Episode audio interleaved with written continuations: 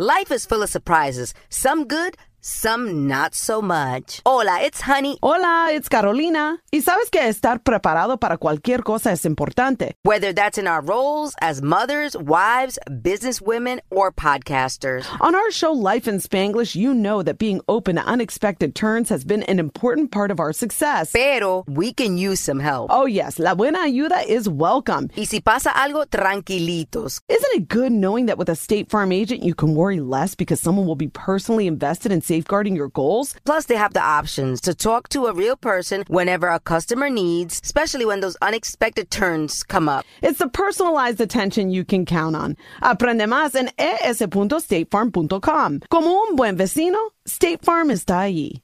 If you're anything like me, you're booked and busy. From family duties and work responsibilities to catching up on your favorite shows and podcasts. Yes, like Wrestling with Freddie, with me, Freddie Prinze Jr. With all the responsibilities we have, it's always nice to have someone in your corner. That's why State Farm is there for you with your auto and home insurance needs, helping you protect the things you love and helping you save money. Like a good neighbor, State Farm is there. Call or go to statefarm.com for a quote today. State Farm, proud sponsor of the My Cultura Podcast Network. This is an official download from thecustardtv.com. It's Luke. I wanted to start the podcast this week a bit differently because um, I heard Sarah Hughes, the critic, the TV critic, died this week, and I wanted to mention her on the podcast. She was a Twitter friend, a TV lover, who I chatted to almost constantly about my favourite things, my favourite television shows, and my least favourite TV, and we'd often disagree, but she was always someone that knew what television was about and knew the power of it and, and just lost herself in it and loved it so much, and it's so rare uh, to find somebody like minded like that. And also, when I do the podcast and I do the site, I don't do it for financial gain. I'm not, you know, well known. But when somebody like Sarah, who is a prolific writer for places like The Telegraph and The Guardian and Empire and Pilot TV, is a quote unquote friend, it means an awful lot. And when she guested on the podcast, it meant an awful lot. And when she helped me put together the top 50 shows of the decade, it meant an awful lot. And we organised over where Game of Thrones should go, which was ultimately one of her favourite shows of all time, but ended up at number 20 out of 50 because of that poor ending.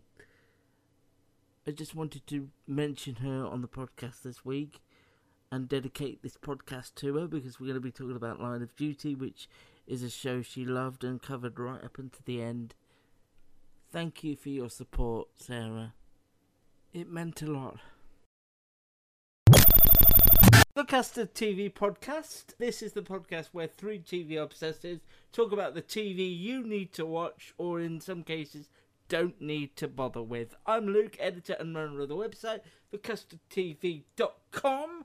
Uh, joining me this week are two of my favourite people who were available at this time Matt in the northern area. I am always here. Yeah.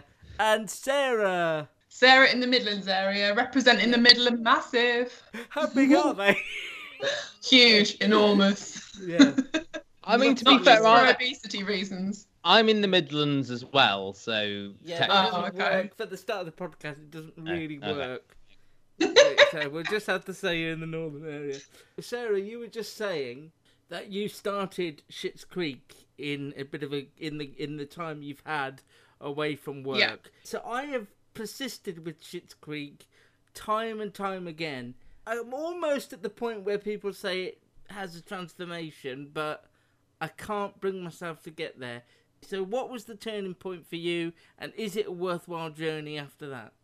It's hard. It's very different in tone and style and content and everything to every other sitcom I've ever watched, which is why some people love it and some people hate it. It's it's complete marmite.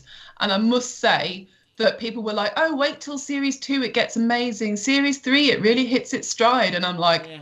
I still kind of hate it. I'm just putting it on because I feel like I should persevere. but it's really warm. It's so nice when you do. These characters really grow on you, and the warmth and the real emotion there is beautiful to watch. It's really good, you know, because I was a, a, a loose end for you know sort of six weeks or so for like personal reasons um i needed the company. I needed like you know stuff to watch on tv and i realized that by i don't know 1 p.m in the afternoon i'm like oh i wonder what's happening in Schitt's creek. So i wanted to put on another couple of episodes. And then i was like damn it they've got me. It's still not my favorite comedy of all time but it was just good and the right thing to watch at the right time for me it's really very beautiful but you do have to really put in the work and i i always resent tv shows where people Yeah. are like hey put in the work and i'm like no it's entertainment it needs to be drawing me in not vice versa it but this one sac- it doesn't go. this one i'm loath to say was actually worth it Okay, I'm gonna have to i hate it, it when i um, have to admit that i was wrong but this was worth it I'm gonna have to tick it off my list. I'm gonna have to. If if I haven't done it by next time you're on, which means you'll probably be back on next year. oh my god i'll get bumped down the list just because of Schitt's Yeah. creek yeah, because I've, I've set this gauntlet now, but I'm not putting a time limit on it. So by the next time It's you're me on, thinking. I was thinking that Greg Davies on the Taskmaster is like terrible, but it turns out Luke, you're even worse. yes. Oh yeah, tell me about it. Luke and Matt. This could be a podcast. A podcast. Don't you have to be some sort of whiz kid to do those? Uh, definitely not. Anyone with a computer can make one. Talking telly. Use your ears and trust them. This is the Custard TV podcast Yes, that would entertain me briefly. from thecustardtv.com. So on the show this week, we're going to be discussing the final episode of Series 4 of Unforgotten. We're going to talk about how we're all feeling with Line of Duty, uh, three episodes in, although I know four will have aired by the time your ears get round to this. Uh, ITV's new psychological thriller Too Close, Channel 5's new thriller Intruder, and um, BBC One's new entertainment show, kind of Masked Singer esque, I Can See Your Voice which is on Saturday nights on BBC One. Although, will it be? T- we're recording on Saturday, and there's still a bit of un unsurety. Is that a word? No. it's not, is it? Uncertainty. I like unsurety though. I like. Um, I'm gonna stick it, it looks like they they've altered the schedule slightly. I've I've had a quick squeeze, and thankfully, I can see your voice is still is still on the cards for for Saturday night. You're only saying Guys, for reasons of posterity, we should actually say why the schedule Yeah. has changed. and today. actually, Mo, Mo Walker asked us to to speak about this as well, didn't he? So you know, we do what Mo says. Oh, yeah, good man, Mo. So this is all to do with the death of Prince Philip. The B, I mean, the BBC has has just gone full news. ITV went full news last night. Channel Four decided to stick with their schedule and were actually the most watched channel of the night. Uh, all my radio stations across the country are, are playing somber and slow music. I mean, Yeah. I remember this with Diana in '97 when it was the shock and awe and just amazement at something this tragic happening. I wasn't in the country for the Queen Mother. Was it similar there? Uh, do N- you- I can't you remember. No, the Queen Mother definitely. I I think it's because she's one step removed from like the main main royal Mm. family. Didn't get quite this much Yeah. fuss. Yeah, the thing with the Diana thing as well was that it was a big story. You know, it was a big story. And I and I get that people want to, you know, pay tribute to him, and it is sad. And you know, he did make big contributions to the country. But as you say, you know, the BBC One and BBC Two showed the same rolling news coverage from News Twenty Four all day yesterday, and are still doing so up to when the rugby played on Saturday afternoon as we record this. Was One of my friends said it feels like they're dealing with this like it's happening in the 1950s. Mm. It doesn't seem right. And at the time of Diana, you know, Diana's death as well, we didn't have like the 24-hour news channels No. that we've got now, or not. At least no, not everyone had access to them. You know, ITV played it sort of more. You know, they played documentaries rather than just playing news. You know, in the evening slots. But yeah, I think Channel Four. I, I did say this on Twitter. I think they got it right because they did do. You know, a tribute to him when the, when the announcement came in. They did do an extended Channel Four news with a sort of half an hour obituary dedicated hmm. to him. But then, you know, they had the, the big shows that they had advertised and that people were looking forward to. They still showed. They showed the Circle. They showed Gogglebox. And I think the thing is, you know, they they are forgetting about those people who are working all day and want to come back and watch EastEnders or or Emmerdale or what have you. And actually, one of my colleagues was really upset about not watching the soaps. If I'm honest, more so than Prince Philip. It just feels like quite an old-fashioned Yeah, reaction to absolutely. it. You know, and I feel I feel that people on Twitter, especially the people who have talked about Prince Philip being a good man and doing his duty and all of that thing, it's entirely true. But we don't have to react like this. And people saying, "Oh, it doesn't matter. You're just giving up." I don't know, watching Bargain Hunt or something. Then, if you can't give that up for this man who was so great, then there's something wrong with you. But those people are very condescending and speaking from a position of privilege that some of us don't have. Some of us live alone, some of us are lonely and stuck shielding in a pandemic. I'm sorry, but those people are allowed to watch what they want on TV. It shouldn't be like this. and, And I, it's really annoying that people have got such a snotty tone about it because we all know that TV provides a really brilliant service that we wouldn't have a happy life without.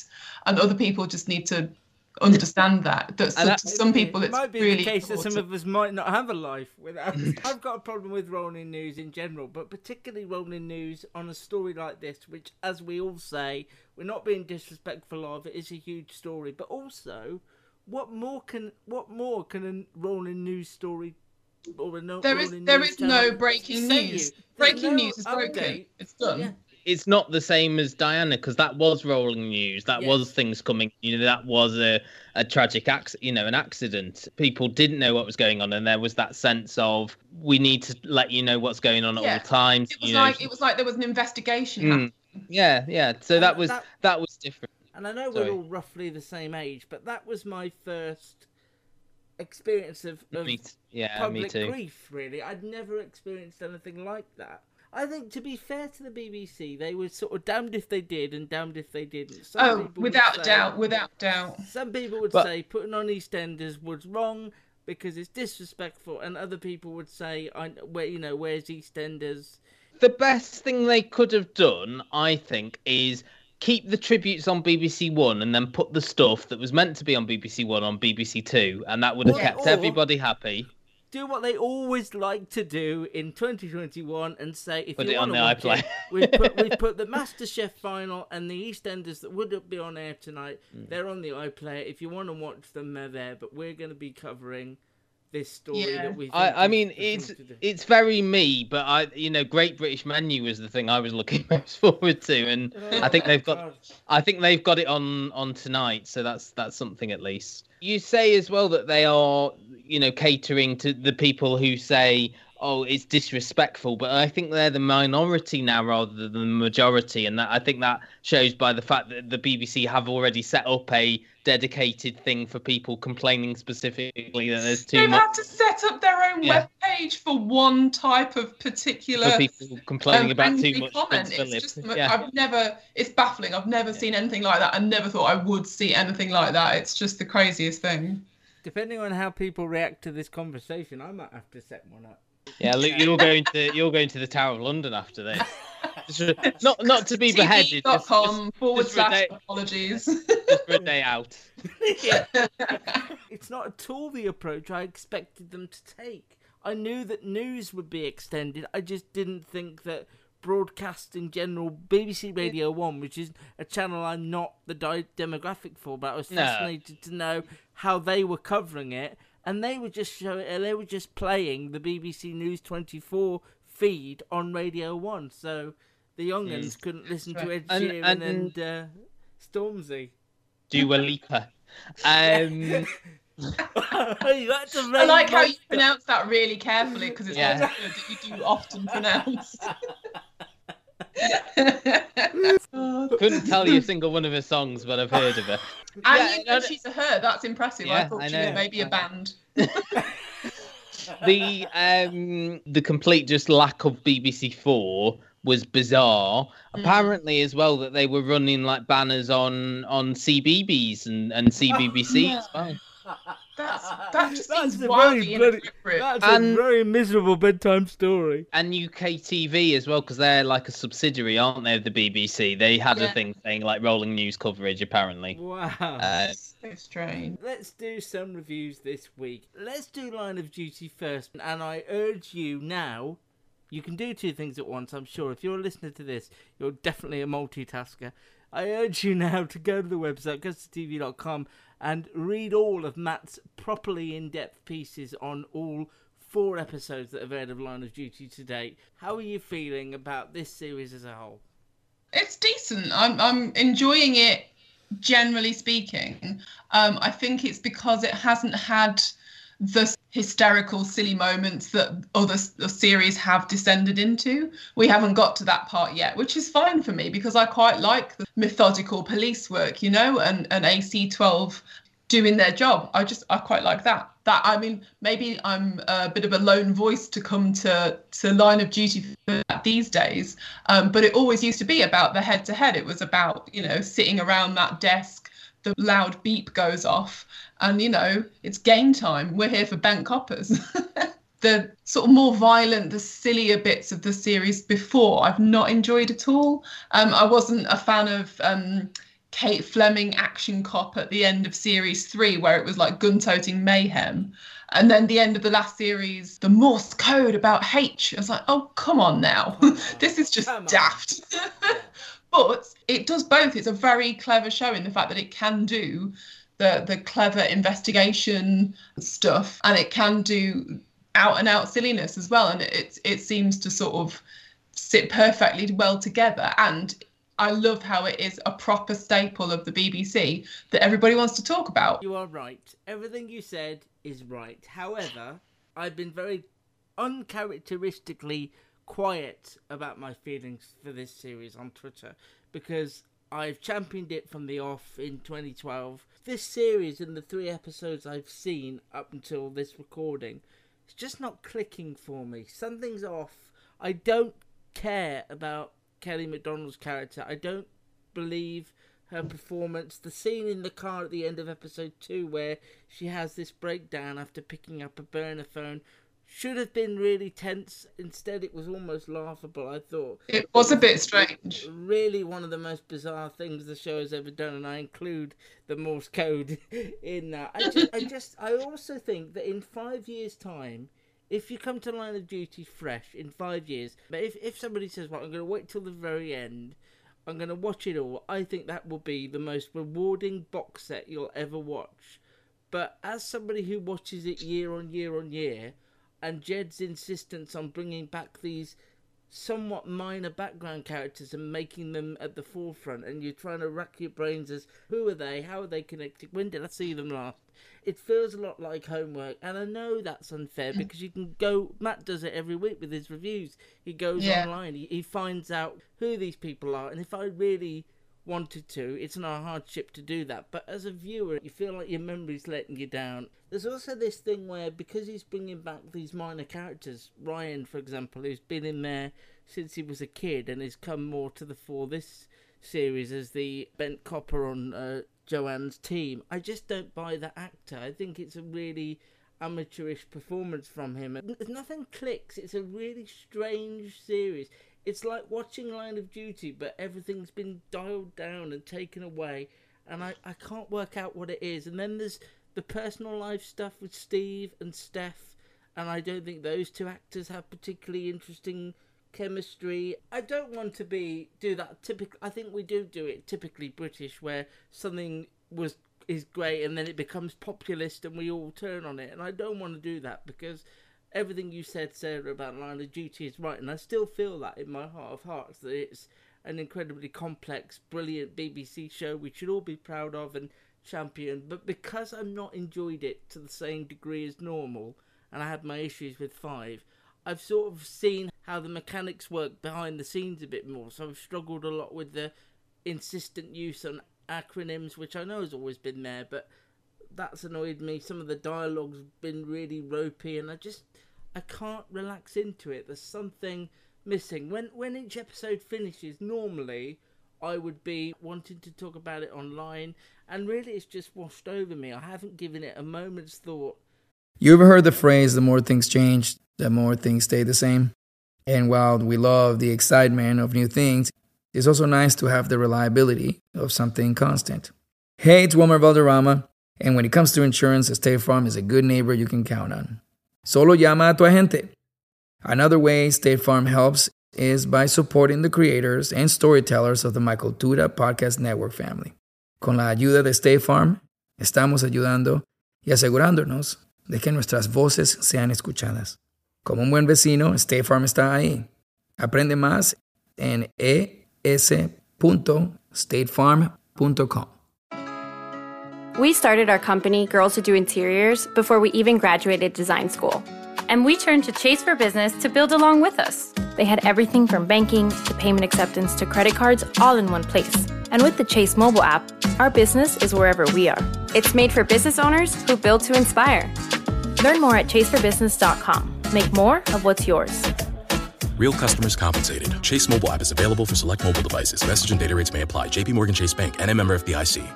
With every episode that ends, I watch it on a Sunday night, but I don't give it a thought again, and that's that's not how I felt about the next show we'll talk about but something's not clicking and I, I don't know what it is. What we're all saying on this is is it sort of getting that balance, isn't it, between the, the police work side and then the sort of the more exciting moments. When we talked about the first episode, Luke, me, you and Gary, we were a bit underwhelmed by the big set piece with the the bookie robbery and, and, and things like that, you know, as compared to other set pieces in prior line of duty series. And I think actually in episode three, the chase to the to the reservoir and and the drowning and what have you, you know, it was well played by by Vicky McClure, even though you don't like Kate Action Cop, as you said. Um, I think that livened up the series. For me, at the moment, it is a step up on series five. I think series five we did have Stephen Graham, who is an excellent actor, but all the stuff with Hastings, I think, dragged it down. The constant who is H this at least i think for me has improved almost like episode two was a step up on episode one. Episode three I, I think the balance was just a little bit off when it went to the stuff with steve and steph I struggled with that, uh, and I can see on on Twitter a lot of people are bigging this up as uh, before it's aired because we're recording this on Saturday that it's the best line of duty episode ever and the best thing Jed's ever written, and it certainly is the best episode of this series for me. There's another big action set piece. There is the again, I don't think it's much of a spoiler to say that there's an AC12 interview with Buckle, seeing as he was arrested at the end of episode three. I love Buckells. Episode four has improved things, but what I would say, and I, and uh, this is something I, I, I will bring up in my review as well, is the Kelly Macdonald character Jo Davidson is the weakest of these guest characters, part of that I don't think is Kelly Macdonald's fault. I think she's had the least screen time of any of the quote unquote guest characters, with the poss- with obviously the exception of of Daniel Mays, you know, in, in series three, because he turned out not to be the main focus. You know, he was he was advertised as the main focus and then was was killed at the end of the first episode. But for those who have been on screen throughout, Thandie Newton, Stephen Graham, Keeley Hawes, they have always had their own scenes without any of the other characters. So you can get some context you can get some background you can get to know these characters.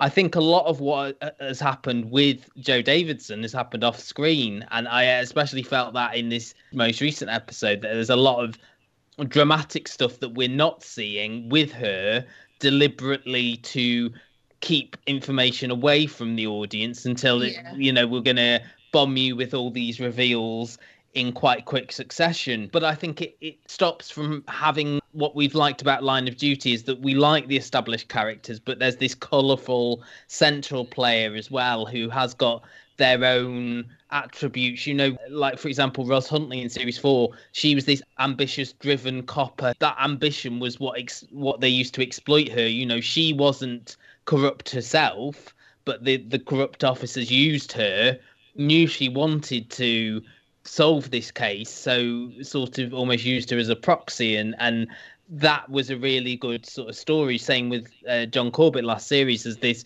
mm. you know, hmm. he's an undercover copper, but how undercover is he? You know, we yeah. just, I, I just don't feel that we know much about Jo, and you know, there's this, I suppose, the underpinning story is between her and and Kate, who who is playing who. There's the insinuation that maybe Kate is using the fact that that, that Jo is gay to sort of flirt with her, but then there was the um, thing in this last episode where it was almost implied that she was the one leading her towards Buckells and Buckells was the fool guy.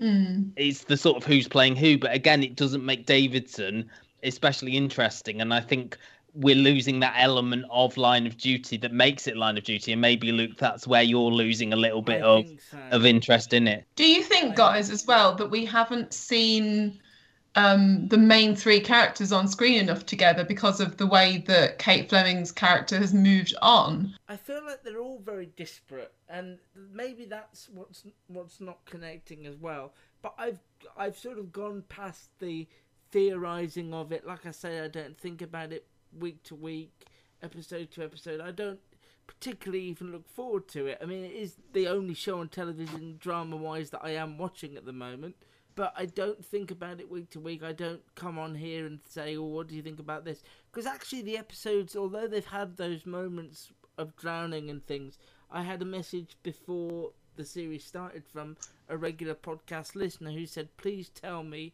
you're going to be talking about Line of Duty every week," and I, I certainly intended to, but. Although you've done these real in-depth reviews that I'm really proud to have on the site, do you feel there's enough conversation to be had week on week, Matt? I, I think that Jed Mercurio is trying to get those conversations by being, you know, deliberately obtuse about these characters, you know, saying, well, what's Jo do? You know, we get a little bit of Jo each week. We get her, as you say, in episode two with the burner phone. Last week, she was at the, you know, on the online thing with the, the quote unquote H uh, you yeah. know that they were using this and again that's something i had to go back and remind myself of that this was what was used last time to communicate with the with the yeah. ocg you know we're getting a little bit of oh who's she talking to? Why is she doing it? Is she in league you know is she in league with ryan? You know they, they had some knowing looks together in in episode two when he picked her up from from custody and so they are trying to get those questions but i think in doing that, it is affecting the plot of this series to an extent. You know, I mean, my my big question is Steph Corbett really, and and the and the bringing her back. Is it going to be that she is in league with the OCG? Because why bring her back otherwise? Everybody's, as you say online, is saying how good episode four is, but I feel like if if that's the turning point, that's all well and good. I am more than happy to listen back to this and go, you are such a fool. You said all this, and then episode four came on and you loved it. But I feel like this series has yet to get going.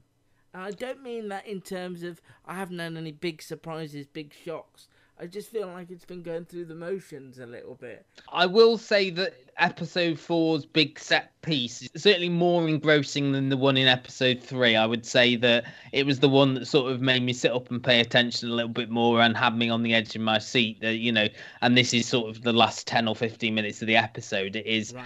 I would say it's the most engaging episode that they've had in this series.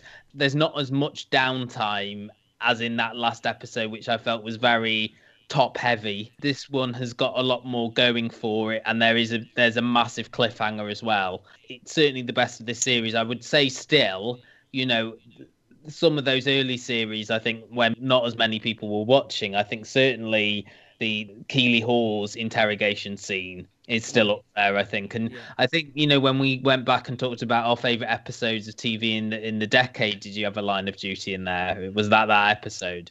I believe so, yes.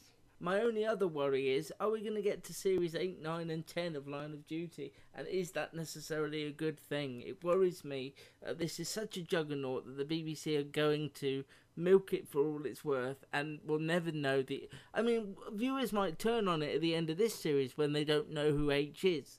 And they're not going to know who H is. And there are some people who are still obsessed about who H is. And to, to Jed's credit, he hasn't put a lot of emphasis onto H this series, so I'm glad about that.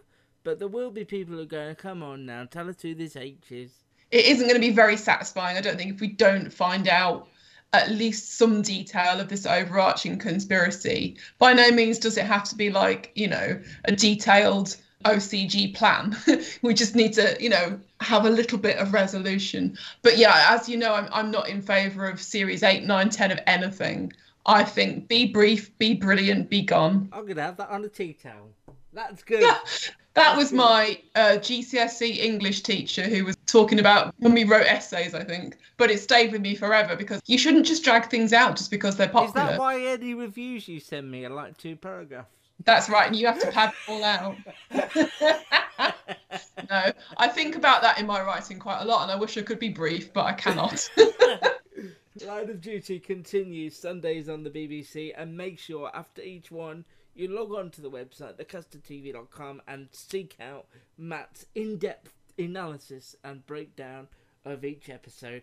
Next up, then, we've got Unforgotten, ITV's crime drama of a similar ilk, in as much as I feel like as many people who are talking about Line of Duty in my life that I live on Twitter, those same people are just as in love and in- invested and just as chatty about Unforgotten, which has been lovely because it's been sort of this under under the radar hit, and those of us who love it and appreciate it have always been vocal. But it seems like people have really tried to seek it out in Lockdown 3.0, and they've really enjoyed it as well, which has been lovely.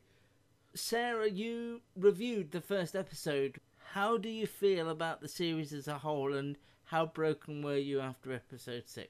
Brilliant. Loved it. Possibly don't have the words for how much I loved it, how graceful they were with it. I've always said that this show is special because it does deal entirely in realism. Let's mm. say Line of Duty deals in 35% realism, perhaps. Unforgotten deals in 100% realism. And I totally believe all of the characters all of the backstories, however unpleasant the cold cases are, I feel like no, that could happen. You could find a, a body in a in a freezer that's 30 years old. It could happen. It connects so well with grief and with mm. all sorts of normal human everyday troubles. I've always liked it because back in the day, people got into like CSI and things like that. And it was the dead body as a shocking display. I didn't like how those things were used, you know, like it was it was using this body mm. for shock value. And I don't feel even with the very unusual corpse in the last series of Unforgotten, I don't ever feel like their humanity was taken away and they were just a prop. I always like how that was done, and I find that really important for anybody who's who's dealing with grief themselves. It's just I think it's really nice how they connect that. All of the stories of like family troubles and dementia and problems with pregnancy and all of these things connect so well with real life. You know, the leads themselves are amazing. And the last scene, you know, the last scenes where, where we're talking about Cassie Stewart's death they always treat their viewers with so much respect. I think that's what I'm trying inelegantly to say. Um, and they treat their characters with respect and their storylines with respect. And I just, I just think that's absolutely wonderful. It's elegant and it's understated and it's, it's just perfect. And because it's so perfect, that final episode will stay with me forever because of the way it was handled. And yes, people said that the end of five was done for shock value. I didn't personally agree. I don't think anything in Unforgotten is ever done for shock value, as you say. It it feels incredibly real and raw, and as if you're intruding at times into these characters' lives. The way I just felt about Line of Duty was on a similar level how Matt felt about Unforgotten. He couldn't really relax um, into it because he said there was too much going on, too much emphasis on this character's got four stories going on, that character's got three stories going on. He felt there was too much. He felt there was only six episodes to tell the story. How did you feel when you got to the end and just looking at it as a piece? Yeah, I mean, I, I would I would stand by what I said in the last, you know, well, you last time to. we discussed you it. To, yeah. there, oh, I don't know. You you often retract things and call yourself a hypocrite, but you no, know that's not me. That's, Yes, you have. I'd be a hypocrite if I said that. That. I will replay back every time you've called yourself a massive hypocrite on this on this podcast. There was a lot crammed in, and uh, and you know if you go back to what I said last time, I think that is the nature of the beast a lot with Unforgotten. I would praise the actual police work and the the forensic detail they go into the realism of the relationship between Cassie and Sonny, you know, those are the things they've done very well. I get now why they were focusing so much on on the personal life because they were killing her off in the last episode. I do still feel that there was a lot going on in terms of the the guest characters. I think everything was resolved very well. Andy Nyman, in particular, I thought his performance in that last episode was great. And I think of the four, I believed him the most. I, I, I didn't really ever relax into Susan Lynch's performance. I felt she was a bit much. The resolution and the reveal was uh, very well done. I love that team that they they've constructed, and I thought his soliloquy to her, his eulogy, was incredibly well played. I like the fact that you didn't see her funeral; it was just him walking towards the grave. Mm, I thought that was, yeah. that was a, a great decision to make. I think we need to talk about now the decision to to go on with Unforgotten without her. That's quite strange to me because it feels like a really good end point for the series. I'm not saying that they can't do it without her, but she's so much a part of it. The acting is so beautiful between the two leads. I don't see how they can manage without her. But I'm intrigued to see because I, I believe in the writers and, and Sanjeev Bhaskar and his character. I, I, I say, yeah, why not? I, I trust that you will do a really good job. But it, it wouldn't have been my decision. If it had been my decision, I don't think I would have been able to make it because I would be too cowardly. I was amazed when I saw that announcement. I think that that would be the perfect endpoint for a show.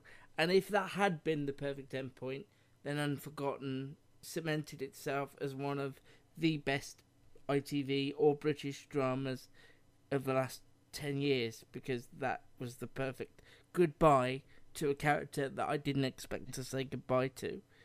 The tricky thing now is, like when they brought back Cold Feet all those years later, you're going to have a Did you like Unforgotten Part 1 or Did you like Unforgotten Part 2? For a while, you won't be able to separate, you know, Nicola Walker from that universe.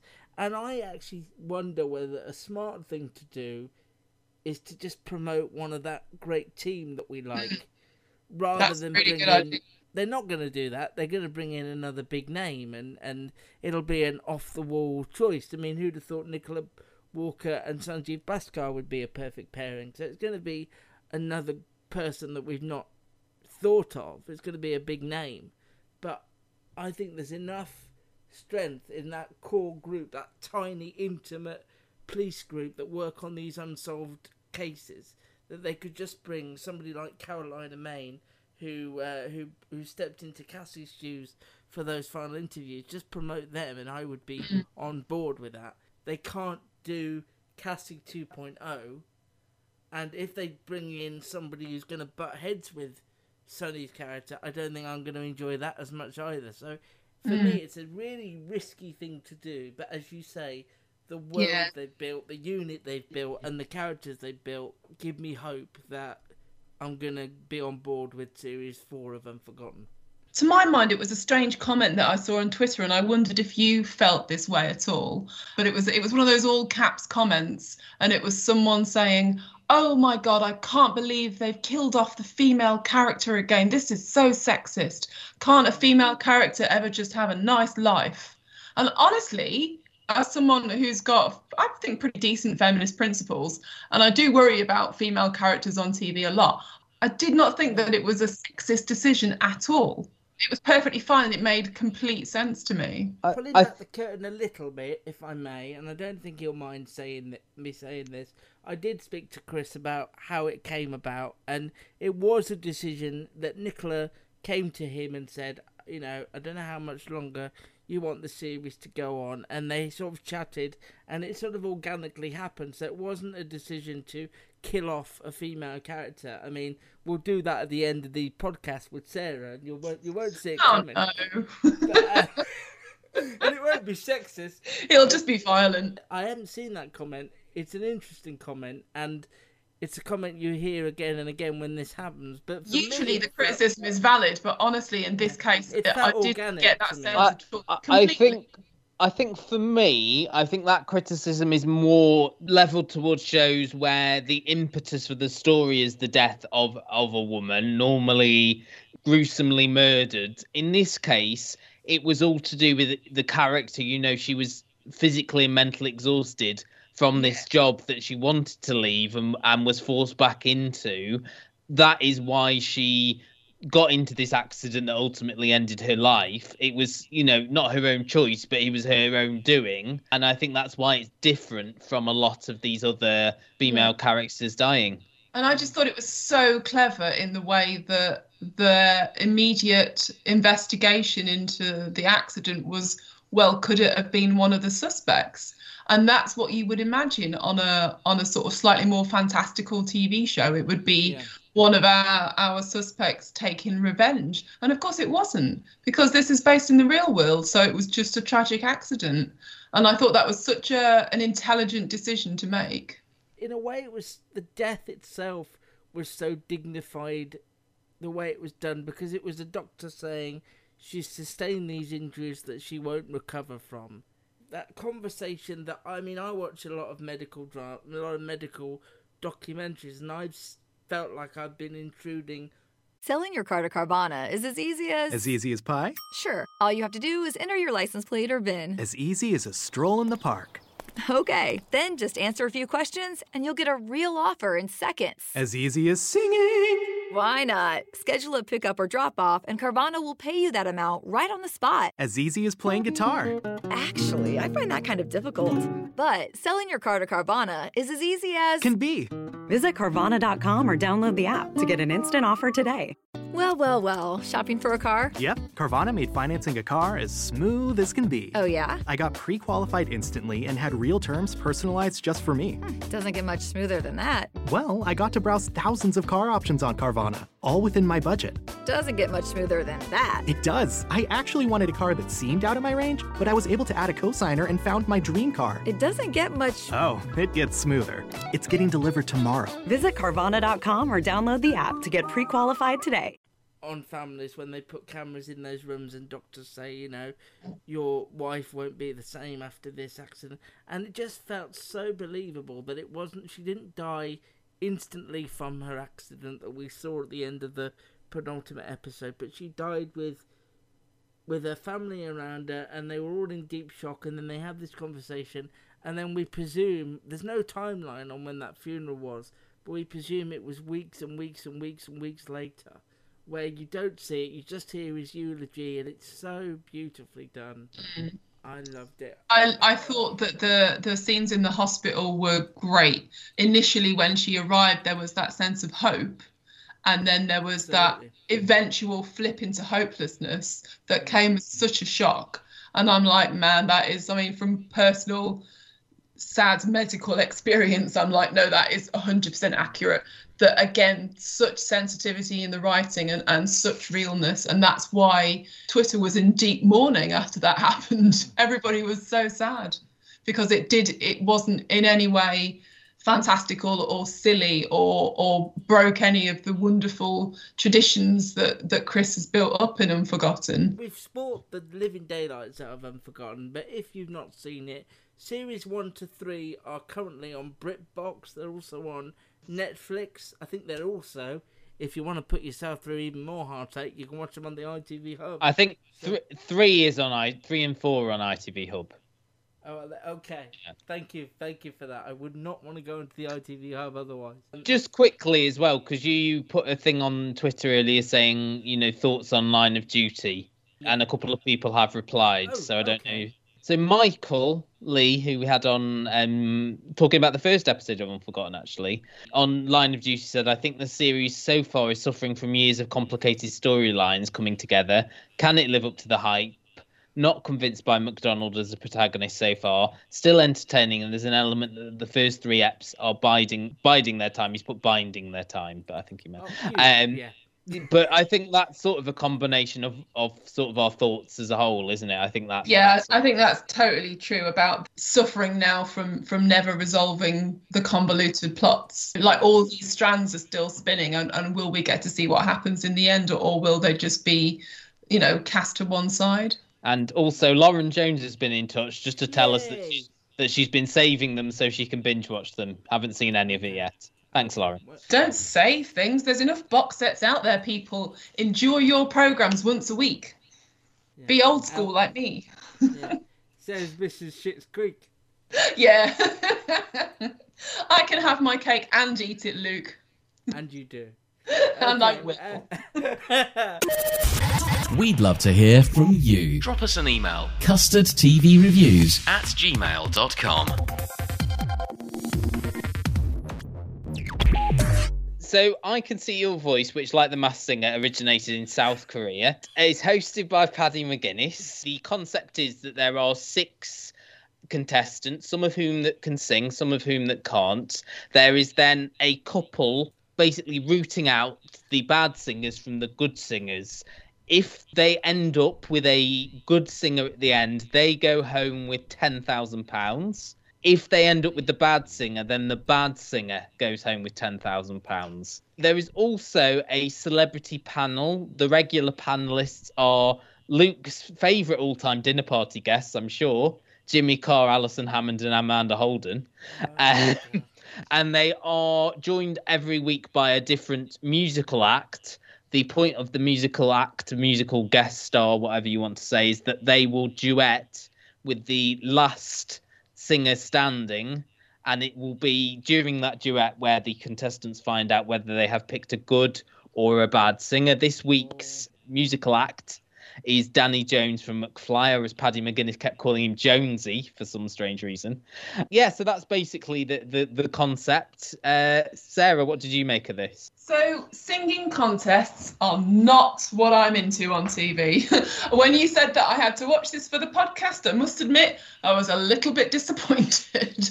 but honestly, I didn't hate it. I thought it was nicer and just more entertaining than I was expecting. I mean, it helps that Paddy McGuinness is in charge because he can present absolutely anything with enthusiasm. Um, but I think the fact that the sort of the bad singers were there knowing they were bad singers, kind of representing bad singers and being comfortable with that.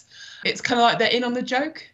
And I liked that because I find that, you know, the early stages of the X Factor, which people love, Uh, it's just unkind to like laugh at people like that. But if you're putting yourself out there and going, "Oh, I love singing, but everyone says I'm bad," plus I might also win ten grand, it makes me feel a lot better about that being used as entertainment. You know, they do do do these eliminations in rounds. Each of these, you know, would be singers. Certainly in this first episode, had a different characteristic, didn't they? So they had the songwriter, was it the party king, the rising star, the one that got me was there was a guy who was a rugby player who was just there holding a rugby ball and they called him Pitch Perfect. I, I liked that. That one really made me chuckle. um, the first thing was that you just got to see them holding a microphone and then you had to eliminate one. Then they did like a lip sync challenge where some were singing in their own voice and some were lip syncing to a pre recorded track. And then they got to choose some of the contestants to see a little bit more about them. And then they would hear one of them talk before they made their eliminations. You know, you, you rooted them out. And and the thing I liked was that you you don't know how many good to bad what the ratio is to good to bad singers. I mean, it was half and half in this episode, but you get the impression that some weeks it'll be more bad singers than good, more good singers than bad. So you don't know like until you get to that final duet. Um, I, I liked elements of it, but I think for me, it does seem like the BBC's reaction to the Masked Singer. It's like, what format can we get? You know, it has got that detective show element, which I think is something that we all like. You know, we all like to play armchair detective, don't we? And I think that's what the Masked Singer has has brought to people. You know, that I, I think you know the the stuff that you were saying about Line of Duty, about the online theories and what have you. I think that that's then now been passed to the Masked Singer in a way. In fairness to the Masked Singer, although I'm not a fan and I think it's an abomination um, well, that's a bit harsh, Luke. No, it is an abomination. Why is it an I think, abomination? I think, I think abomination is going to be the next character that they use next year. it's stupid, but at least for the Masked Singer, they're celebrities and they give you clues, and you got a week to think about who they are. Here, it's just are they good or bad? You can't be much of an armchair detective, Mm. really. in Well, the same but way. it's not like it's the same people every week, though, either, is it? You you're there for whatever, like an hour or maybe a little bit less. You're playing along with them, going, "Oh no, that's not a good person." That's it. I, I suppose the only thing I felt the celebrity panel was a little bit redundant. Yeah, I didn't really see the point in them apart from the fact that Jimmy Carr and co must be grateful for the work because stand-ups dried up in the pandemic. Yeah, Um, well, so well, it Amanda Holden is well known for her stand-up comedy. And it's a very ITV panel. Amanda Holden and Alison Hammond are both sort of ITV names, aren't they? Really? It is actually, yeah, Jimmy no. Carr flits, but you know, Mm. and, and Danny Jones as well does does the voice kid. They are quite an ITV heavy panel, but you know, in the singer at least, you know, they are the ones doing the guessing. They are the one, you know, the, who is your final guess? You know, you are. What. Alison Hammond did was every time they decided, right, this is a bad singer, there'd be that agonising gap between when we find Mm. out. She goes, I just really want them to be bad. There wasn't, I suppose. I think the point you're making, Luke, is there isn't much. It's either they're good or they're bad. But you, it feels a bit like the the wall in a way. You know, it's it's a game of chance really, and and you and mm. you're playing with a couple every week. They give you things to root for this couple, like you know they wanted the money to take their children to to Disneyland or what That'd have be you. been. for the kids in five years, won't it? they want to give you a reason to i suppose that's what you're doing you are root and when we talked about bank balance we said that you want to root for these contestants and actually i found the the couple that they picked quite likable I, I think what detracts it is we need a celebrity panel because the masked singer has a celebrity panel and mm. maybe the south korean original had that They've got it in America and they've got the same thing too. Oh, okay. And and Danny Jones at least made sense that he's on at the end with the person that they pick.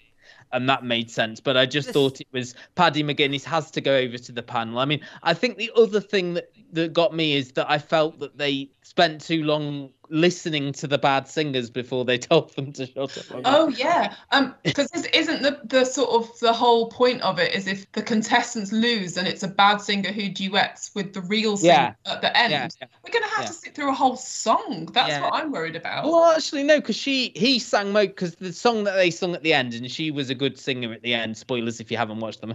The, he sang a lot of that song. She did like a verse. I I felt a bit sorry for her because they spent a lot of time talking to all the other contestants that they'd eliminated, good and Mm. and then she didn't get any time at all. And it's like, Yeah. well, I quite like how they did use nicknames. I mean, some of them weren't good because teacher was called teacher, um, but I like I like how they used those because it seemed to be that those people could keep their real names out of it. It did make me think of the Masked Singer, but also it made me think of talent shows going back decades that are built around that Susan Boyle moment, like an Mm. outstanding, unexpected singing voice coming out of a very normal looking, or sometimes even a, a slightly sad and dishevelled looking person, you know, which is what these talent shows have Yeah. been desperate for forever. And big- everyone knows that's like a magical moment. And I quite like the idea of a a whole show being built around that moment of like, gasp, this person is amazing. actually, the people who were the good singers were the unexpected ones, weren't they? Like the rugby player and the teacher. Whereas I think everyone initially was expecting the quote unquote rising star to be a good singer. Yeah, the Um, people I- associated with like clubs and, and music and stuff, Yeah. we, we expected them to be good. So it kind of hmm. threw a, a kind of fun little curveball for us. again, like playing armchair detective, I got that the rising star wasn't so when they did the lip sync challenge, she didn't seem to quite fit in with that song. The other thing as well is that they seem to be wanting that, that like the masked singer has the take it off catchphrase. They've got was it let's hear your voice. Yeah, they were trying to make a catchphrase happen. They were trying to make that happen, weren't they? Luke, Luke I, I think I know what you're going to say, but your feelings, please, You sir. don't know what I'm gonna say. I am nothing but an enigma, and I I could surprise you, and I'm never a hypocrite. I didn't I didn't like this, but I, I- but I don't think it's meant to be watched. We all watched it on the previews, and I know Sarah, you enjoyed it and Matt like elements, but these sort of shows aren't meant to be watched in quote unquote isolation. They're meant to be watched Yeah, a with the group of family. people, and they fall a bit flat without it. I Hmm. also think, and this is my prejudice coming in, like with everything at the moment. I mean, a lot of people are loving that "This Is My House" on the BBC. with that and this becomes unbearable not because of the format of the show, but you alluded to it. The people they choose are just so annoying, irritating, inane. Amanda Holden, I thought was going to get a year off from her. You know, no Britain's Got Talent this year. No, she pops up on this. Alison Hammond, I know she's a Brummie, but why is she judging whether people can sing or not? It's just she's just inane. Well, they're not. They're not judges, though, aren't they? no, they're well- like they're like the celebrity panel on Through the oh, Keyhole, Okay. really, aren't Yeah, they? It's just people I can't stand, and Jimmy Carr who, who tries his best. I think what I like about Jimmy Carr is he must know how awful all these shows are, but they pay his bills, Mm. and he tries to Yeah, I- lighten them up. He was on the Celebrity Through the Keyhole. Uh, Blankety at blank. Sorry, Blankety blankety blank. And I was he gonna bring that up. He saved that Yeah. because without him, it would have fallen flat on its face completely. And he knew how how ridiculous it was, and he saved it by taking the mick of the contestants, and he, he sort of was the savior of that show. Here, I just think the whole format is just a bit It's- misguided. As as you said, Sarah, it almost feels just like a payday, isn't it? You know, I think Alison seemed genuinely into it and genuinely into wanting to help this couple get the money, but the others just felt like, oh, I'm here. You know, it's six weeks' work or whatever, and and just for a little bit of banter. I think I suppose that they're there because the producers think that the couple and Paddy won't be able to provide enough banter. But to be fair, it means we get less singing in the show, so that's fine. yeah. well, the only other thing I was going to say, because you can't help but compare it to The Masked Singer, and although I don't like that, the other thing that has going for it is that you can t- still talk about that in the week. Do you think Mm. it's Gabrielle? Do you think Yeah, it's Heather yeah, Small? yeah. Do you... With this, you Because I can't was doing say, do you think, you know, next week going to be bad singers or good singers? It's, Mm. There's no conversation No, around it. no, you're right. Though. There's no water cooler moments, as they call them. And actually, I to praise this as well. And and as you said, Sarah, Paddy, Paddy McGuinness is a lot more effervescent and a lot better host than Joel Dommett, who always looks just really out of place as a host on on The Masked Singer. I can see your voice Saturday nights on BBC One. Uh, next up, then, is three-part psychological drama on ITV, airing across three nights on ITV this week: Monday, Tuesday, Wednesday. Too close, and I may be reading this from the ITV press release. Focuses on the compelling and dangerous relationship between forensic psychiatrist Dr. Emma Robinson, played by Emily Watson, and she's assigned to work with Connie Masterson, Denise Gough, a woman accused of a heinous crime who claims she can't remember a thing. And it's about these two, as I say, having this weird relationship, sort of a Hannibal Lecter Clarice kind of relationship. In the beginning, because it does that thing where it shows you the incident that she can't remember, where Connie is driving in the car with their two young children and drives into a lake. That's basically what it is, and there are some flashbacks to her before she she the way she was before, not this gaunt, Walking Dead esque character that she's become in prison. Um, Sarah, go. You said you enjoyed it. Yeah, I was hooked from about 20 minutes in. I was absolutely hooked, and I cannot believe it's only three parts. It feels like it needs to be longer. Where was the hook for you? I mean, Emily Watson is a national treasure, obviously, but I think it was um, Denise Gough as Connie. It was just such a phenomenal performance, so physical, uh, but so so intelligent as well. And then there's that undercurrent of like potential wickedness. Like, was it a sort of a mental breakdown? Did she mean to drive into the lake? Is she genuinely suffering from amnesia, um, or or is it um, attempted murder? The fact that she seems to be playing two characters because in before times she's this um, very beautiful, posh, wealthy woman with like a, a charmed life. I think you know some sort of big house in North London somewhere, and then she looks just so different. Her physicality is just fascinating. It was it was when the um, her solicitor showed her pictures of her injured child, you know, seriously injured child in hospital who's intubated. And the first thing that she does is laugh maniacally. It's some amazing face acting, and I, I bloody love someone who's good at face acting. When the penny drops and she realizes this isn't a game, and the shock on her face was incredible. And then she starts chucking stuff around the room, and, and security had to be called. And I was just absolutely on the edge of my seat through that entire performance. I thought it was fantastic. Something happened to Connie and her new, very sexy um, neighbour, Ness, and their sort of strange relationship that seems very flirty and physical out of nowhere we assume that's going to be something similar that happens between Connie and uh, and and Dr. Emma. The title is too close, which in itself is a bit of a spoiler. I it really is, isn't it? but it, a title like that made me really nervous in pandemic. yeah, I was going to say. World. I thought, is this about you know people not standing, you know, six feet away from two each meters, other? People. Yeah. yeah, should have been called two meters. That's what it should have been called. I just sort of lost interest in this as it went on. Um, I suppose for me, I I'm not sure who am I meant to be rooting for in this, Sarah. What's who's I, am not sure what the what the point is really because I found Emily Watson's character Emma quite obtuse and quite standoffish. You know, when we first meet her, she's sitting in her window smoking a fag and telling her husband she's not smoking a fag uh, yeah, to be fair, I think that character is a bit cliche, which is why yeah. Connie Connie might not be a psychological mastermind, but she can mm. say, "Oh, you know, you're in an unfulfilling relationship. There's bad things happening at home. You don't look after yourself. You don't treat yourself. You know, you don't have to be particularly clever to work out that Dr. Emma is an unfulfilled person." Yeah.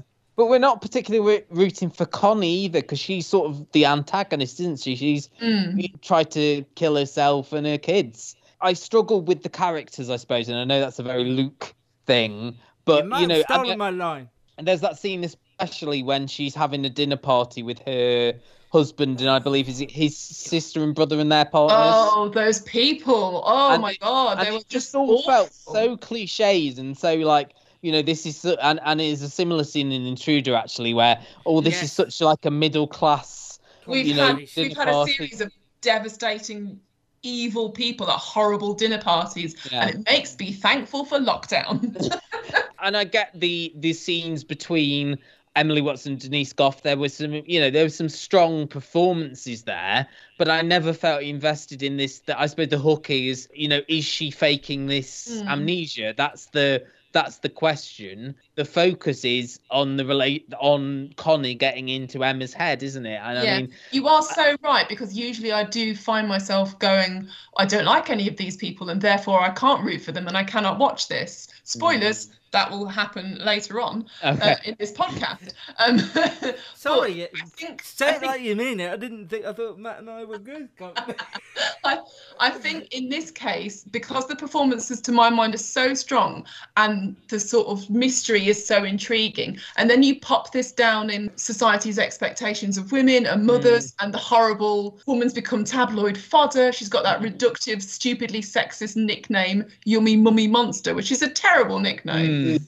I did like the fact that this was two women. I think if it had been a man in the Emily Watson role, it would have a different dynamic. Mm. And I did like the look it's playing, you know, about sort of female stereotypes and the way that women are presented in the press, you know, these female criminals or what have you. But I just didn't find that there was a good hook or anything to another Lukeism hang my hat on. Um, I and, and get a hat because I keep saying that. There was just some bizarre, like Chizzy Akudolu came in as playing like she's like the the pharmacist or the nurse in this secure unit, and she was making some choices with her performance. Seemed like she was still in Holby City. She was like the comic relief, maybe. I don't know. You know, and, and those, as you say, the flashback scenes, they didn't really do anything for me either. The big cliffhanger in this first one is that was it Connie's husband and Ness yeah. were together in the car at the end holding hands. That, Meant... That's really intrigued me. I want to know what happens because it looks like Ness, who's played by Thalissa Teixeira, I think that's how you pronounce the surname. with that. I looked it up. I, I don't often come to TV for like programs like this about female relationships, but it's it's it's so interesting. It's so flirty. It's so sexy. Like I really want to know what happens. Do they form a bond, and is it is it dangerous or is it properly friendly or is it is it weird is it off kilter and i want to see what happens and i want to know if if Connie found out about Ness and Carl, you know, and was that the trigger that that literally sent her over the edge with the poor children? Isn't Ness meant? Is she? She's a lesbian, isn't she, Ness? That's right. Yeah, Ness that? has got. Um, I think Ness has got a daughter, and she's got um a female partner who seems to be very successful, but we don't know what that job is yet, unless she's I a missed that doctor or detail. Something. One scene for me where I was like, I've had enough. Selling your car to Carvana is as easy as. As easy as pie? Sure. All you have to do is enter your license plate or VIN. As easy as a stroll in the park. Okay, then just answer a few questions and you'll get a real offer in seconds. As easy as singing. Why not? Schedule a pickup or drop off, and Carvana will pay you that amount right on the spot. As easy as playing guitar. Actually, I find that kind of difficult. But selling your car to Carvana is as easy as. Can be. Visit Carvana.com or download the app to get an instant offer today. Well, well, well. Shopping for a car? Yep, Carvana made financing a car as smooth as can be. Oh, yeah? I got pre qualified instantly and had real terms personalized just for me. Hmm, doesn't get much smoother than that. Well, I got to browse thousands of car options on Carvana, all within my budget. Doesn't get much smoother than that. It does. I actually wanted a car that seemed out of my range, but I was able to add a cosigner and found my dream car. It doesn't get much. Oh, it gets smoother. It's getting delivered tomorrow. Visit Carvana.com or download the app to get pre qualified today. and it was quite early on. Was there was a scene? There was a Sure. scene in, in there was a scene in the flashback where her parents are there and the grandfather's climbing a tree. The grandmother's swearing, effing and blinding, and she says, "Mind your language in front of the kids." I thought this was horrific. I mean, ITV have done some questionable things, and it's fashionable to knock ITV drama. I don't want to do that necessarily, McDonald and Dodds, but. this this really got under my skin for the for all the different for all the wrong reasons because Connie wasn't an interesting character because all she appeared to do to me was have a witty retort or a snidey comment every time Emily Watson had something to say. Emily Watson wasn't an interesting character because when she wasn't with Connie, she was surrounded by all these middle class idiots that I wanted to hit with a hammer. Mm. So there was just nothing there, and I, I didn't believe that these two had a chemistry. I believed I was watching two actresses play off against each other. I didn't believe I was watching two people have a conversation. I didn't like the makeup. I know she's been through this breakdown and she's she's changed physically, and that was supposed to represent all the hideous things that have happened in her life since that time in the in the river. But I thought she looked like an extra from The Walking Dead. It didn't look believable to me. If you told me she was a heroin addict and had done that to herself, maybe. She was also too switched on. You know, you'd expect her to be withdrawn, but she was just she was just too switched on and trying to be too clever that I didn't warm to either of them. And when you don't warm to anyone, what else have you got to to watch it for? I just found it really irritating. Couldn't wait for it to finish. To use your phrase, I did zone out. My attention was not there. Emily Watson, she is good, but she also has had some weird roles. Well, Apple Tree Yard. See, I didn't like that for the, No, I did- almost for the same reasons I didn't like this. That seemed very middle class and and self assured and up itself, and and this felt the same to me. I spent my time googling Denise Gough because I've got no idea what I'd seen her in previously. What was she in? I- Have we ever reviewed anything? so she her? was in she was in Apple Tree Yard apparently. She was in, do you remember that thing Paula? I don't think we ever We reviewed it. didn't The- review it. No. No, it was like an eye. because like the the sort of head to head scenes do seem Yeah, really she's- theatrical to me. She, she's a big theatre actress, but she has done stuff, as I say, Paula, Apple Tree Yard. So she's done bits and bobs. But I kept thinking throughout, I wonder if they try to get Lena Headey for this role. That's what I kept thinking throughout this. You Yeah. were not there, were you? Oh, I enjoyed it. I really liked it a lot more than I thought I was going to. So I'm happy to report back on on what the what the other episodes are like and and whether it is worth it. Because to my mind, a, a s- it's only three episodes. Just seem like quite easy to watch and quite moorish, and I do want to know what happens. Somebody's gonna like it. Um, there you go. too- see? Too close. ITV Monday, Tuesday, Wednesday, on at nine o'clock. Let's finish on Intruder, which is Channel 5's new drama. They've been doing these dramas where They just they did it with that one with Jill Halfpenny that I can't remember. The drowning. The drowning, yeah. Why wasn't it Intruders? Is it because that second bloke didn't actually get in the house? Wasn't that a show already? Years ago with John Simmer about aliens. And who was the girl in it? Because she became big, didn't she? Who Was it Millie who- Bobby Brown? I want to say it was Millie Bobby Brown, but it was Oh. John Simm doing an American accent, wasn't it? Yes, because it was for BBC America. Yeah. Talk about deep cut. Deep cut there. We've been doing this podcast too long. That was. I'm just nodding. I'm just I'm just assured that you guys are all right because So- I have no idea. Go on then, Sarah. You learnt the names of the people in this. I just know brown-haired man, Elaine El- Cassidy, Elaine Cassidy, Cassidy, Sally Sa- Sally Lindsay. Lindsay. So it, for me, definitely Elaine Cassidy is the hook because she is brilliant in no mm. offense, and she is this wife Rebecca. Um, Sam is the husband, the the beardy guy who is a loudmouth radio prick on on you He's, know some he's meant to be like. James. Is it James O'Brien? I, I, picked up on yeah. who he's meant to be. And then this burglary happens one night when Angela, who's their friend, is in the house as well. So this is another irritating middle class family in a strange sort of space age looking house with very chilly open plan living, especially because it's by the beach. It, it's not for me. It's not for me. So this house is targeted specifically by two blokes hiding in bushes, waiting for this intensely annoying middle class dinner party to finish. This one has an edge in the fact that they aren't just drinking wine; they're taking coke as well. Yeah, was My, my friends offer after eights around if you're lucky. Um, I have tried to try snorting coke once before. I didn't like it. The ice cubes got stuck in my nose. God, that's This li- rivaling I wonder- Luke's comedy. I wondered why you wanted to lead on this, and now it's clear. But So- uh, cleverly, you'll have to listen to the edit to see whether that stayed in. Yes. Please don't edit out the punchline, or else my parents are going to be on the phone. yeah, I could just, I could, I could just make it sound like you tried it and it wasn't for you, couldn't I? And just take out the ice bit. You're wicked, Luke. So yeah, we're on tragically, this, how do you feel about heroin? I'm told it's very Moorish. Uh, I could just take out I'm told. and, was, and then you just sound like you said it's very Moorish. There you go. I could get you into all sorts of trouble at work. You absolutely could. It's lockdown though. People are very forgiving about your uh, Yeah. personal habits. Very true. two burglars go into the house. Um, one actually successfully steals a laptop, maybe some other stuff, gets out before they re- they realise that the house is occupied. There's three people in the house. Um, so Sam, who is the beardy husband, he is essentially chasing these people around with a knife.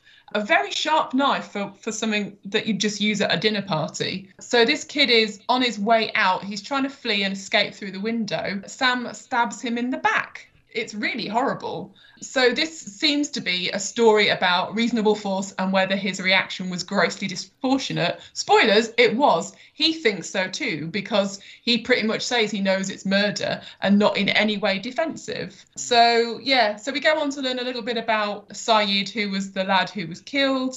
A family liaison officer called Karen turns up, who is at pains to tell everyone she's not investigative. So she reminds me of Vera, and she'll be the unassuming, overlooked woman who cracks the case. Um, there's some sort of like drug smuggling thing happening in small boats at the beach, which has got something to do with Rebecca's work as a journalist. There's a lot of things happening, but none of it is enough to even begin to be intriguing. There's no sense of place, there's no overriding accent that I can hear. I actually read up about this, and it turns out they film in Ireland, but it's not supposed to be set in Ireland, it's meant to be in England, and it's. I've got it like Cornwall vibes. I thought that's where it was meant to be. Maybe Cornwall, Devon, somewhere like that. I thought that's. I I don't think um, Elaine Cassidy got enough to do. The guy who plays Sam, I didn't hate his performance. He seems very believable as a very angry man, but otherwise his character seems very dull. Like shock horror, he's cheating on Rebecca with Angela, this this woman who was another witness. But no one seems to get enough screen time to really make an impression. Mm. It's just very dull. We're in this position, like you said before, Matt.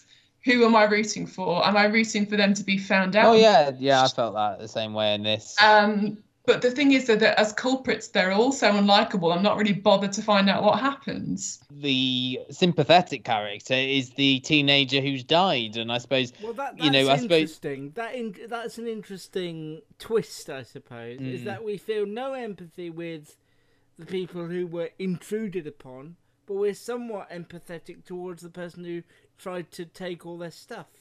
Mm. Which is, And I, I think maybe that's done through the performance of the actor who played his dad, because I felt he was he in this first episode. You know, he didn't get a lot to do. Yeah. Was possibly the best performance there, as you say. Like you know, Sally Lindsay, who I know Luke's a massive fan of, um, put words in my mouth. will, be the one to solve the case. And you say, you know, she went at great pains. But I, I remember on EastEnders, it was the family liaison officer who was trying to solve the Lucy Beale murder case because no one else could be bothered. But yeah, I, I agree with everything you've said there, Sarah. And actually, Luke, you used the word amateurish acting. The scene after he stabbed him in the back felt like they didn't have a script. It felt like right. This is what, what, would you say? is- what would you say yeah, after exactly. this has happened? This is what's happened. Go because it just felt like they were all like rabbits in the headlights. None of the lines they were uttering felt believable, you know. And then suddenly, even though they've been drinking and, and snorting cocaine and Like stuff, Sarah does. been, as, been asleep. They're constantly all alert and they're experts at faking a crime scene you know, to to to not implicate Sam in in this in this incident. And I don't know if it's wanting to say things about home invasion and things. You know, he was in the wrong. They did break into his house, but that was a disproportionate reaction. I don't know if it's mm. trying to say something there, but it was just like, who are you meant to care about, as you say? Yeah, I must say that I thought Saeed's dad was good. Um, and I liked how it touched on the fact that the police were rushing because they thought they had to be culturally sensitive and make sure that there was that you know the Islamic burial has to take place as soon after death as possible. But it was actually Saeed's dad saying no. If there needs to be a proper investigation, then there needs to be a proper investigation. You need to find out why my son was killed because he was a good lad. He was looking for universities. He wouldn't have been mixed up in this. It's a shame actually because when you talk about that side of it, there is aspects of a decent show with something to say. The other side of it is this farcical thing where Sally Lindsay's going to come along and solve everything, and she's going to find herself in too deep and overstepping the mark of a family liaison officer. I just think Sally Lindsay, she's been in some good stuff, but she screams Channel 5 drama to me because she's not quite on the level. She was in. the- Was there something about cold calling that she was in Cold in? Courage, I think it was. Cold courage, but it was about cold calling, wasn't it? Yeah, hot porridge. I don't- Oh. Sally Lindsay's hot porridge. That's a that's a different thing altogether. That's a Bake Off type show on Channel 5. Um, yeah, I think you both have summed it up eloquently and without vitriol. That it was just a bit silly, a bit farcical, people that you don't really want to spend any time with. You're not rooting for them. You know, there's no danger in them getting. You're not going to go, "Oh, there's police at the door, they're going to get found out. You're almost cheering for them, going, good. Perhaps you should, you know, not try yeah. Yes. things up." yes. Can we please implicate the rest of the dinner party as well because they were atrocious. In fact, can we implicate the people from the dinner party in Too Close as well in this murder? Because that would make me very satisfied. I, I I think if this had been a drama on another you know network, the focus would be I you know maybe not the Sally Lindsay character, but you would focus primarily on the detectives and the characters that they're focusing on here would be the secondary ones who might get a few scenes. That that's the interesting thing here is the investigation. But we are actually following the characters who have set this up. So I think it's a bit backward in a way. And I think as well, the way they introduce Sally Lindsay's character is like, here comes the main character now. You know, they sh- showed her getting out. The- they took a while to show her face. You know, they showed her getting out the car. They showed her put, I think, putting a coat on. And, and then, oh, it's Sally Lindsay. Here we go. Here's the star. I think because I watched this on Channel 5 catch up and I think they use her portrait as the picture for the TV series. So it Mm, wasn't it wasn't yeah, it wasn't a Oh, surprise that she was we knew she main was in it because it said Anne Sally Lindsay at the beginning. But the I, I suppose the bit this is like the big character. We're getting this build up as she's walking. She doesn't just appear. She gets a big sort of ceremony of getting out of the car ahead of you know, introducing yourself to the other characters. What I will say is that for the first time ever, I've probably watched something on Five on Demand. That's not a bad service. No ads. That's good. It used to be awful. Like it used to be just the most terrible piece of ugly software, but it's really nice these days. Yeah. It made Did watching you- this partly bearable. Did you not use it for the drowning? No, I don't. I think I recorded that on my Skybox to watch. That is the podcast for this week. I'm sorry it wasn't more upbeat and bouncy, but we did love Unforgotten, and we're trying our best to suckle at the teat of Line of Duty like we always have, but not really fully on board. Sort of falling off the nipple a little bit. If I'm going to carry on with that analogy. No, don't, don't, don't, don't say nipples to end the show, please. no, we got to do the Twitters to end the show. No nipples. If you want to keep in touch with us uh, throughout the week and get you and let us know what you thought of all these shows, perhaps you were a bit warmer on most of them than we were. At Custard TV Pod on Twitter, or at Luke Custard TV on Twitter, or at Matt CV Bites. We've even got an email address that's probably got cobwebs on it, but we need, but we'd love an email from you. CustardTVReviews at gmail.com. We're on all the podcast apps. Give us a review on Apple Podcasts, please. That's all we want. We don't ask for much. You can also listen to us on Spotify and Spreaker, and we're basically everywhere. Tune in. Just ask your Alexa device to play the podcast, and it will. I got it well trained. I tried it last night. It still works. Sarah, how can people find you? I am on Twitter at Sarah Hamstera, and my blog is deadpixeltest.tv. And at the moment, I am looking for lovely things to watch on Netflix to, to fill the Schitt's Creek gap in my life. So any suggestions, always welcome. My favourite thing about Schitt's Creek is the fact that when it was nominated last, was it this year or last year? Last year for all the Emmys, the American television networks weren't allowed to speak about it by name. because it's got- so they sort of had to dance around it and call it a Canadian sitcom on Netflix with the word "crick" in it, creek in it, That's but they weren't allowed. But I love that. There's a whole YouTube clip you can find of just all the morning show hosts trying desperately to talk about Schitt's Creek without saying the title, and it's great. We'll see you on the next podcast. This has been an extra long, extra entertaining, cocaine fueled episode of the Custard TV podcast.